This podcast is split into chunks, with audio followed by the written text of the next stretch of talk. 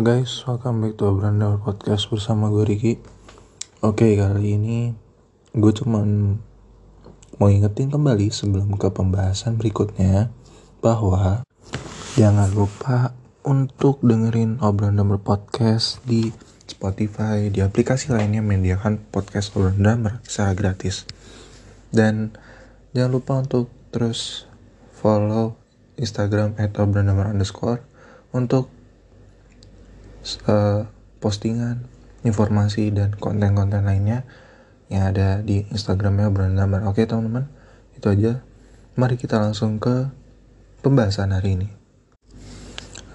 Jadi di episode kali ini gue mau membahas suatu konspirasi ya, konspirasi dan mungkin ini menjadi sebuah kebenaran yang ditemukan oleh seseorang drummer ya yang gue salah satu yang gue uh, kagumi juga dan gue belajar dari orang ini.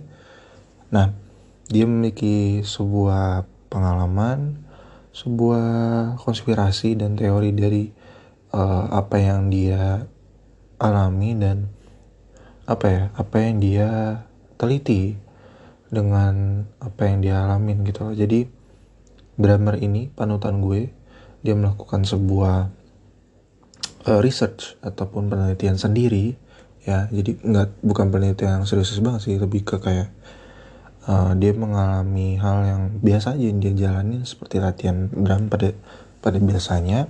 Tapi dia menemukan sesuatu hal yang menarik dengan dia uh, mengatakan hal ini di sosial media dia sosial medianya dia di YouTube. Nah dia memposting suatu video yang menurut gue ini salah satu pembuka buat diriku juga ya. Mungkin konspirasi bisa jadi konspirasi ini bisa jadi benar dan pada nyatanya uh, drummer panutan gue ini bisa menemukan fakta fakta-fakta yang ada dan disesuaikan dengan uh, sains dan opini yang dia punya.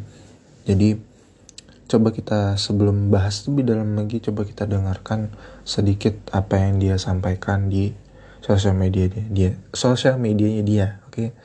kita coba dengarkan videonya. Mudah-mudahan buat kalian yang mengerti bahasa Inggris bisa kalian dengerin sampai habis. Dan mungkin nanti kalau misalkan teman-teman ada yang nggak ngerti penjelasan terkait dengan apa yang dia nyatakan nanti akan dijelaskan setelah di setelah videonya sekarang mungkin teman-teman bisa dengerin dulu sambil pahamin.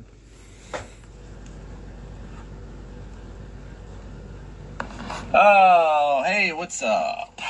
Um, so I made a post a little while back, maybe two weeks ago, something like that.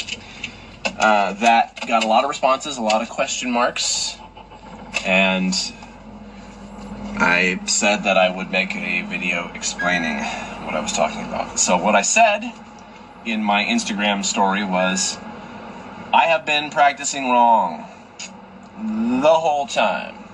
So, I'm going to really try to keep this brief and not just go on and on.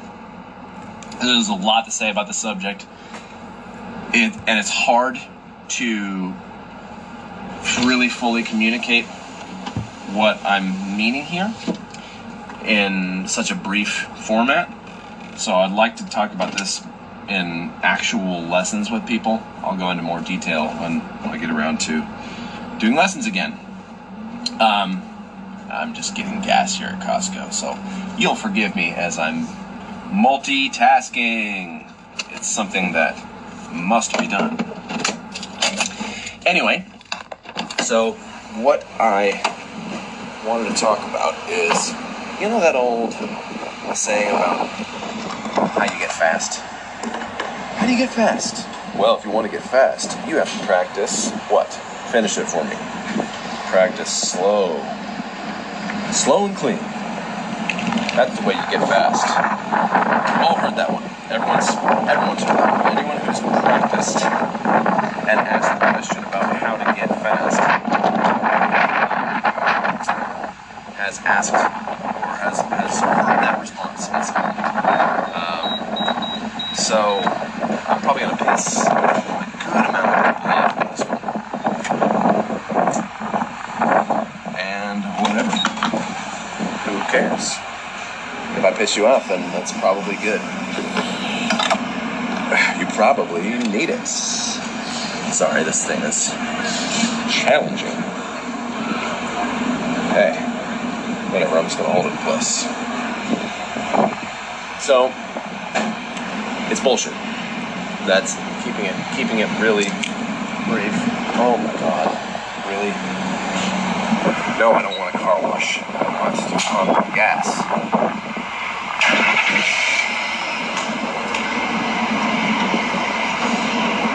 Sorry. It's bullshit. We'll go. Let's go, go into the physiological changes that occur in your brain. Okay, so the thing that physically changes in your brain, which makes you faster, is called myelination. Myelin is a sheath that wraps around neurons. The thicker the sheath becomes, the more efficient the signal is, therefore, the stronger the signal, and therefore, the faster, the stronger the signal can be, right? There's two ways that you can myelinate. Well, it's done. It's it occurs because of two processes. One is just repetition. You repeat a thing and you myelinate. And two is from cha- challenge. When you're when you're on the we'll call it the breaking point. Okay. So there's this little there's this little golden space that you can exist in. Hold on. Oh yeah, felt good.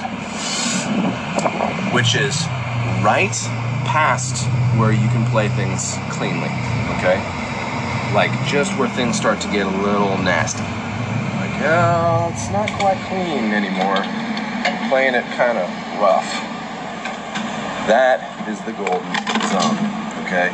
You don't want to practice it in the zone that's just clean. Okay? That not. I'm not gonna. I'm not gonna say you shouldn't ever practice clean. I'm not gonna say you should never practice slow. You should do both of those things quite a lot. No, I don't want receipts.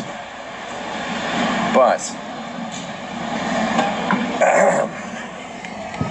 you should spend a lot of time in that in the danger zone. You should you should spend a lot of time where you're actually pushing. Okay, so here's what I realized.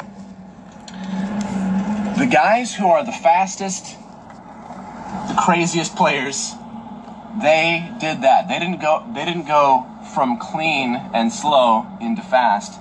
They went from fast and sloppy into fast and clean. That's what it is. That's what it is. Sean Lane, probably may- maybe the fastest guitar player ever. That's what he did. He talks about it. He talked or talked about it before he died. God rest his soul. He's like, yeah, I really just I just played really fast and then I cleaned it up. That's that is the opposite approach to what we're taught.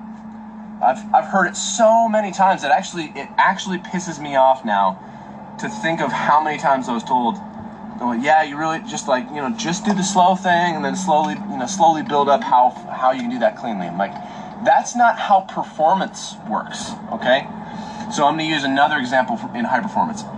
Actually, before I move on, let me just say Ron Bruner, same thing. Mason Guidry, same thing. Um, watch their old old performance videos. Like, w- watch the videos from when they're young. It's like very obvious that that's that's the way they approached it. Okay, Kobe Bryant. Kobe Bryant said he made a thousand shots a day. When he said that, he goes, "I, I don't mean I was like standing at the three point line and just making making shots, you know, relaxed." He's like, "I was making game shots, game shots. Think about that. What he's saying is." And I'm not I'm not a basketball guy. I'm not even a sports guy, really. But I love I study high performers. Game shots. What he means is he's doing some kind of move like he would in a game and making a shot, like shadow boxing. Okay? He's like, and I would do a thousand of those a day. So that's repetition. Not not done like relaxed, clean, and perfect every time. That's done like at a level that's challenging. Every one of those reps is challenging. Now, another thing I'm going to say, I'm, I'm, gonna, I'm just going to try to tie together as many of these things as I can. There's a video of Tony Royster Jr. talking about what it's like when he practices. There are two two different videos. One of them, he's uh, when I think he was on Drumeo Gab. He, he was like, yeah, he goes, to be honest, I've never practiced more than two and a half hours a day. Okay. Okay. You might be like, well, that it's just it's just his talent. Maybe that's certainly got to be an uh, an element in it, but that ain't it. Because in another video, he talks about what it's like when he practices. He goes, "When I practice, I go hard. I'm breaking drum held, drum heads, drum heads. I'm breaking cymbals. I'm breaking sticks." He's like, "I'm going hard." You understand what I'm saying? That's not that's not slow and perfect. That's not br- bringing it from clean and slow into clean and fast. That's going from fast and hard into clean, fast, and hard. That's what that is. And that is what I've been adding to my playing lately. And I want to contradict something I said in the past because my understanding has changed. I said before, I'm like, well, if you practice more, practice more hours. It's like I goes. I, I, I said I don't care if, if your if your practice method is maybe more efficient. If you're putting more time in, it's just going to have a greater effect. I can now. I'll, I will tell you, I can now get done in an hour what took me three or four hours or more because the signal that I'm sending up here, the neurological signal that is physically occurring, is a bigger signal. So I'm taking, I'll take a piece of what I wanted to say. I've got a 16 note pattern I want to get down, and it's a, it's somebody played it. and I saw, you know, it's something I'm transcribing. Or like I saw, I saw Andy Prado do it, or I saw Mason Guidry do it. I saw Ron Bruner do it. I saw Mike Mitchell. Whatever. I can't play all 16 notes at, at their speed. Oh, but I can play the first two notes at their speed. Anyone can. Okay, I'll do that. I'll do that 20 times in a row at their speed. And then the first three notes. And then the first four. Get what I'm saying?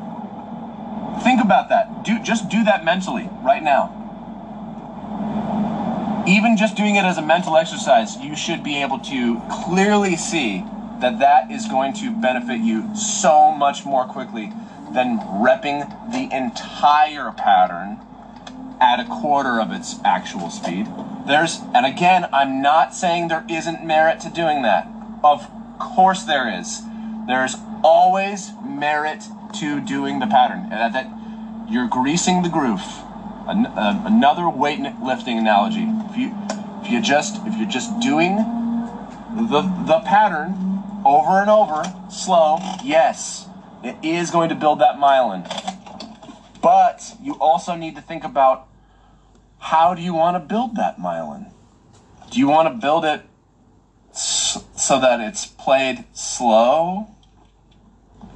Or do you want to build the myelin to do the pattern at the at the actual speed you wanted to perform it at? And again, uh, there are so there are so many things. Obviously, speed isn't everything, but your ability to produce speed is parallel is a, a, a it's it defines your actual ability to have mastery over a given movement, a given skill. Okay?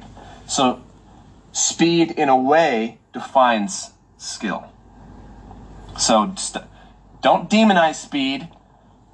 And at the same time, I understand speed isn't everything, but it is how you can measure your mastery over a thing. Okay? There's there's more to this. You can ask questions. You can reach out if you want to freaking try to book a lesson or something. But this is just an introduction to this idea. Start breaking patterns into smaller pieces and pushing those pieces to your breaking point. And then and then just clean it up. Work on cleaning up the sloppy speed at least as much as you work on speeding up the perfect slow. Make sense? Nah, seperti itu teman-teman yang disampaikan sama drummer yang barusan ngomong panutan gue yang bernama Nathan Slatner.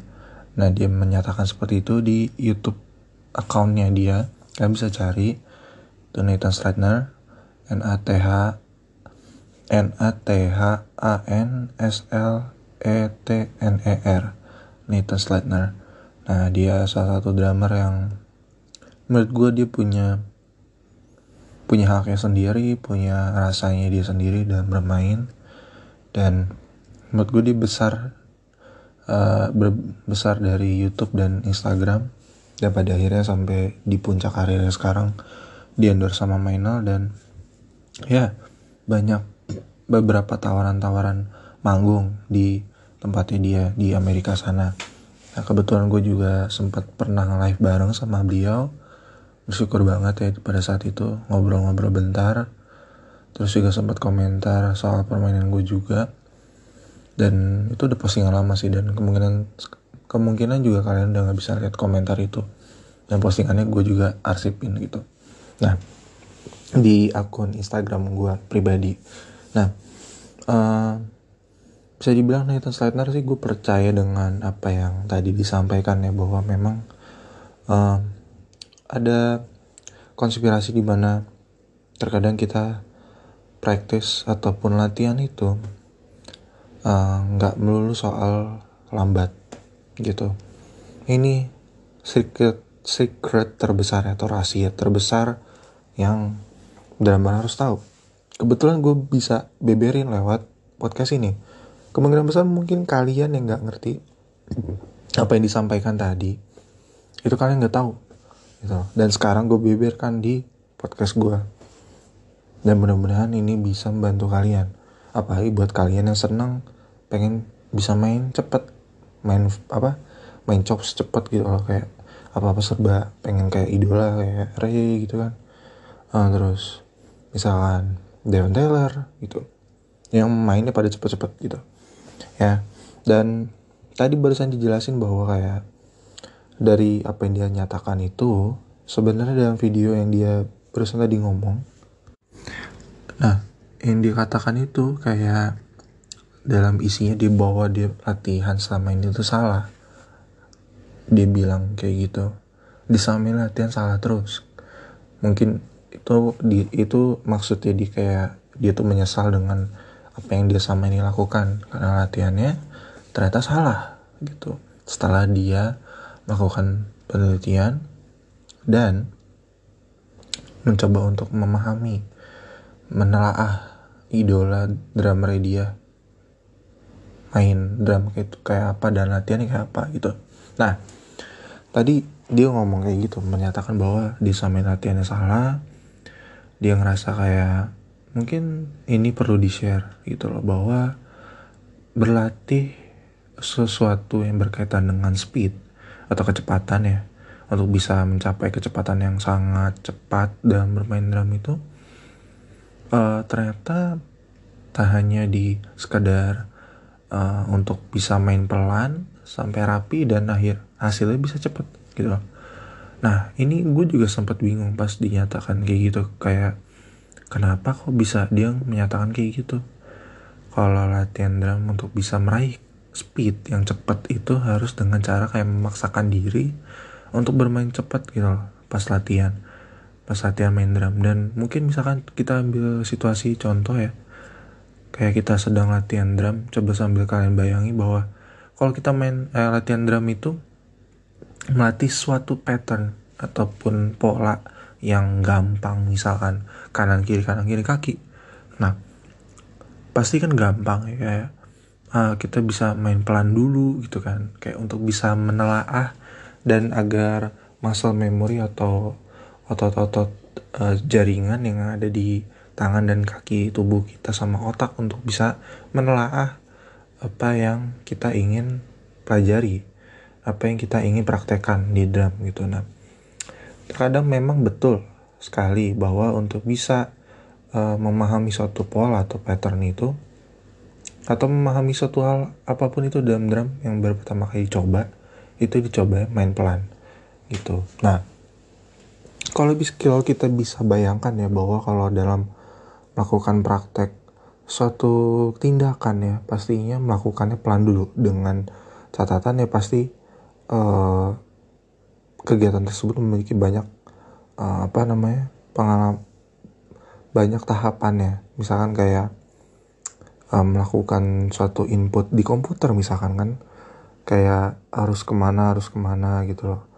Harus mencet apa dan mungkin itu memang bisa langsung apa uh, langsung bisa gitu loh. Kayak input input itu uh, data data kayak data-data apa ya uh, kayak coding gitu kan. Misalkan tuh kan nggak mudah gitu loh. Pasti perlu belajar pelan-pelan ya kan. Dengan ber berbagai tahapan untuk bisa mencapai keahlian dalam melakukan coding gitu kan. Pasti susah gitu. Pasti pelan-pelan untuk bisa mencoba untuk memahami gitu. Nah dari penyataan tadi kita balik lagi ke drama ini sekedar analogi ya biar lebih gampang lagi memahaminya. Pasti tadi kalau misal kita balik ke uh, bahasan drama bahwa kalau kita melakukan satu hal yang baru pasti mulai dari pelan kan betul banget gitu loh Nah ini pernyataan yang sebenarnya gue masih heran sampai sekarang. Kenapa dia bisa ngomong kayak gitu?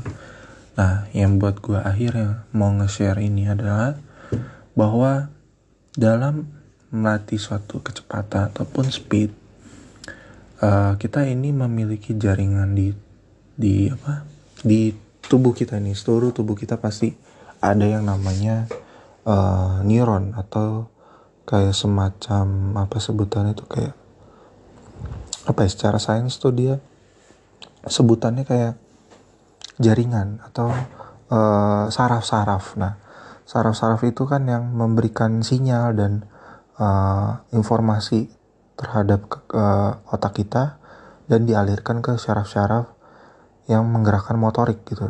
Nah, di situlah uh, neuron atau jaringan sistem jaringan tubuh kita itu saraf yang memberikan apa ya menggerakkan diri kita untuk bisa melakukan hal tersebut gitu loh. Nah, pernah uh, di jaringan tersebut, di jaringan tubuh kita itu ataupun syaraf itu dia dilindungi dengan yang namanya hmm, kalau dalam bahasa Inggrisnya tadi kalau nggak salah myelinated. Nah, itu itu yang membungkus si uh, saraf-saraf itu. Jadi setiap neurons atau syaraf itu dilindungi dengan myelin. Nah, proses untuk bisa kita memahami suatu kegiatan ataupun ya melatih suatu hal yang baru itu myelin itulah yang merekam yang uh, apa namanya yang berfungsi untuk memberikan perlindungan terhadap si sistem jaringan tubuh kita atau saraf gitu. Jadi memang myelin ini sangat penting banget gitu. Dia memperkuat tajam uh, pemahaman kita agar kita bisa dan tubuh bisa bergerak dengan secara otomatis gitu. Nah dari situlah bagaimana kita bisa uh, apa namanya, bagaimana kita bisa mengembangkan speed gitu, padahal masih hal baru gitu. Nah dan ketemu lah dari fakta-fakta yang terjadi dan penelitian dan segala uh, penelaahan yang dilakukan oleh Nathan Slatner itu dia melihat berbagi apa ya beberapa ya misalkan dia tadi sempat menyebutkan bahwa kalau Tony Royster Jr. itu latihan uh, dalam berlatih drum itu nggak lebih dari dua jam. Nah kemungkinan besar dengan hal yang dinyatakan itu bisa jadi dia memiliki bakat ya bang ya nggak sih kayak beneran punya bakat jadi bisa dia latihan gak perlu banyak-banyak. Dan pada akhirnya dia bisa selancar kayak sekarang gitu. Yang dikenal orang-orang Tony Royster Junior bisa main cepet gitu. Nah itu ada unsur yang sebenarnya kalau dari pernyataan Tony Royster itu kayak aneh. Kemungkinan besar dia pasti ada lah kayak uh, apa unsur yang membuat dia bisa main cepet bisa main rapi tapi cepet gitu loh. Pasti ada unsur di mana kayak pasti ada unsur yang membantu dia untuk bisa kayak sekarang mainnya. Pasti itu. Dan Sineta Saturn juga menemukan uh, bukti lagi bahwa si Tony Street Junior kalau ketika ditanya kalau latihan tuh dia bagaimana gitu. Kalau Tony latihan tuh latihan drum kayak apa. Nah dia di situ ngomong sekalinya gue latihan gue latihan secara keras dan main cepat gitu. Nah bisa dia menemukan perbandingannya juga dengan idola-idola yang lainnya dia.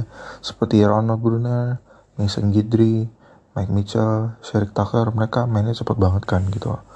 Dan yang dia bisa dapat mengatakan apa namanya dari situlah dia bisa mengatakan bahwa mereka semua itu latihan dengan secara cepat awalnya awalnya dengan mode cepat dan apa ya namanya mode cepat tapi berantakan gitu. Jadi belum rapi itu pas main. Jadi itu yang dia percaya bahwa untuk bisa membangun myelin yang lebih tebal lagi agar bisa menerima sinyal dengan cepat dan dan bisa di apa implementasikan secara rapi dan cepat ya itu tadi bermain dengan cepat dan kata dia bahwa secara otomatis dengan bisa bermain apa latihan drum secara cepat itu dengan speed yang cepat maksudnya. Bukan cepat-cepat latihannya enggak. Cuman kayak uh, untuk latihan uh, menggunakan speed yang cepat gitu loh. Kecepatan yang cepat. Nah itu nanti yang membangun myelin itu lebih tebal lagi. Sehingga sehingga misalnya kita belajar suatu pola itu kita langsung keserap dalam otak dan tubuh kita ini untuk bisa bergerak secara otomatis. Ketika kita ingin melakukan hal tersebut gitu. Memang agak menarik sih awalnya buat buat gue sebagai sosok drummer pun juga pasti memahami suatu pattern pasti pelan dulu gitu. Dan mencoba untuk menelaahnya sampai pada akhirnya udah hafal gitu. Nah itu memang sudah betul. Tapi kalau kita latihan hanya mentok-mentok di versi lambat dan mencoba untuk lambat dan rapi sampai benar-benar rapi ya nggak akan terjadi. Nggak akan bisa secepat kayak idola-idola kalian kayak Ray Prasetya terus Yandi mungkin ya dan drama-drama luar negeri yang mainnya cepet-cepet juga gitu loh. Memang ini sebuah hal yang menurut gua agak menarik karena di sisi gue sebagai drummer pun memahami dulu uh, apa pun itu yang baru pada saat gue latihan drum dan setiap guru gue bilang kayak memainkan suatu pattern atau pola itu pasti pelan dulu. Sampai guru gue kesel sama gue karena gue mau cepet-cepet gitu. Tapi di situ guru gue sempat komentar bahwa gue sebenarnya juga penangkap yang cepat gitu loh. Jadi cepat ngertinya cepat implementasinya. Nggak banyak basa-basi. Gitu. Jadi memang uh, selain bermain berlatih secara pelan dengan kecepatan yang pelan tapi juga coba untuk memaksakan diri kita untuk men menantang diri kita bagaimana kalau kita main cepat gitu loh. Jadi pada saat itu ketika kita sering di apa namanya sering berusaha untuk menantang diri kita untuk lebih cepat lagi dengan kecepatan yang secepat mungkin menurut gue nanti lama-lama bisa jadi cepat gitu.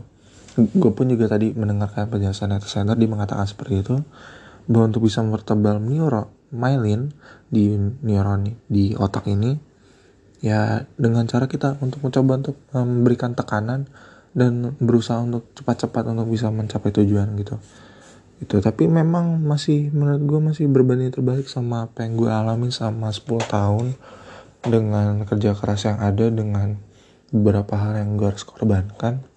Pada akhirnya terpatahkan dengan pernyataan seperti tadi yang Nathan Seidner katakan bahwa sebenarnya untuk melatih sebuah myelin itu dengan melatih cepat gitu. Dan memang itu sampai sekarang pun gue sendiri sebagai drummer masih belum paham banget ya bisa itu terjadi secara sains gitu. Dan pada akhirnya memberikan dampak menghasilkan drummer-drummer terhebat yang pernah ada di dunia ini ya. Satu-satunya Ronald Brunner, Mason Guidry, Mike Mitchell, Eric Tucker dan lain-lain yang memiliki kecepatan yang di atas rata-rata dalam bermain drum.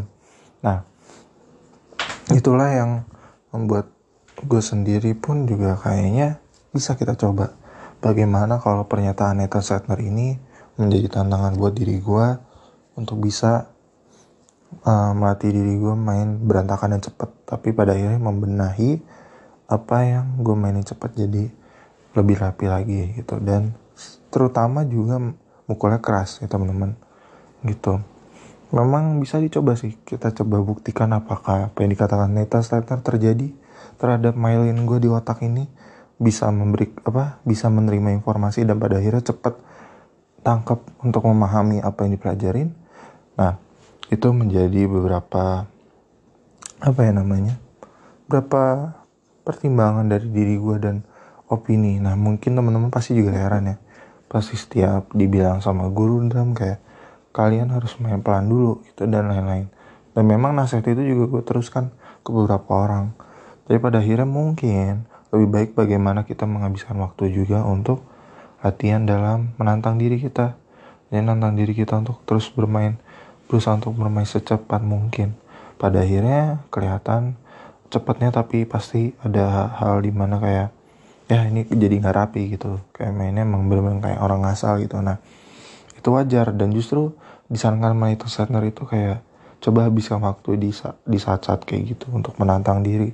Apakah bisa atau enggak gitu. Jadi nantinya membangun myelin tuh nah itu secara sains dan penelitian dan penelaahan dari Nathan Saiter mudah-mudahan uh, pasti banyak pro kontra ya bahwa banyak banget kayak uh, banyak hal yang bisa jadi pro kontra tadi yang apa dikatakan Nathan Saiter kok bisa ngomong gitu? Tapi tadi dijelasin bahwa practice slow itu nggak salah. Berlatih dalam tempo yang lambat tuh nggak salah. Pasti. Dan itu kata dia memang untuk bisa memahami apa yang dipelajari. Cuman ini yang tadi dia sempat bilang bahwa latihan cepat itu diperlukan untuk menantang diri. Sampai dia bilang bahwa Kobe Bryant pun juga melakukan latihan shooting shooting dari apa shooting bola basket ya karena dia pemain basket dia lah setiap hari melempar bola itu seribu kali. Dia memandang dirinya kalau dia lagi sedang main pertandingan secara langsung, secara beneran. Nah dari situlah dia berpikir dengan mereka mencoba memaksakan diri mereka sampai batas limitnya, menghasilkan hal-hal yang sebenarnya kayak, wah ternyata bisa, bisa secepat itu bisa menangkap informasi secepat itu dan pada akhirnya mencapai uh, keinginan yang diinginkan ya salah satu bermain cepat di drum gitu. Nah itu kalian bisa coba dan mari kita buktikan pernyataan Neta Sainer ini. Dia soal ada buah sains secara fakta dan lain-lain. Kalau memang berhasil ya bagus berarti benar apa yang dikatakan Neta Sainer. Dan kalau tidak mungkin memang ini hanya sekedar konspirasi aja teman-teman dan mungkin ya ambil yang baiknya dan uh, buang negatifnya dan semoga apa yang gue sampaikan hari ini bisa bermanfaat. Coba kalian praktekkan. Siapa tahu berhasil dan gue pun juga sama bakal praktekin. Oke, itu sekian dari gue. Kita lihat nanti hasilnya. Jangan lupa untuk terus dengerin Obrolan Podcast di Spotify dan aplikasi lainnya. Dan jangan lupa follow Instagramnya atau Brandon underscore. And see you on next episode. Bye-bye.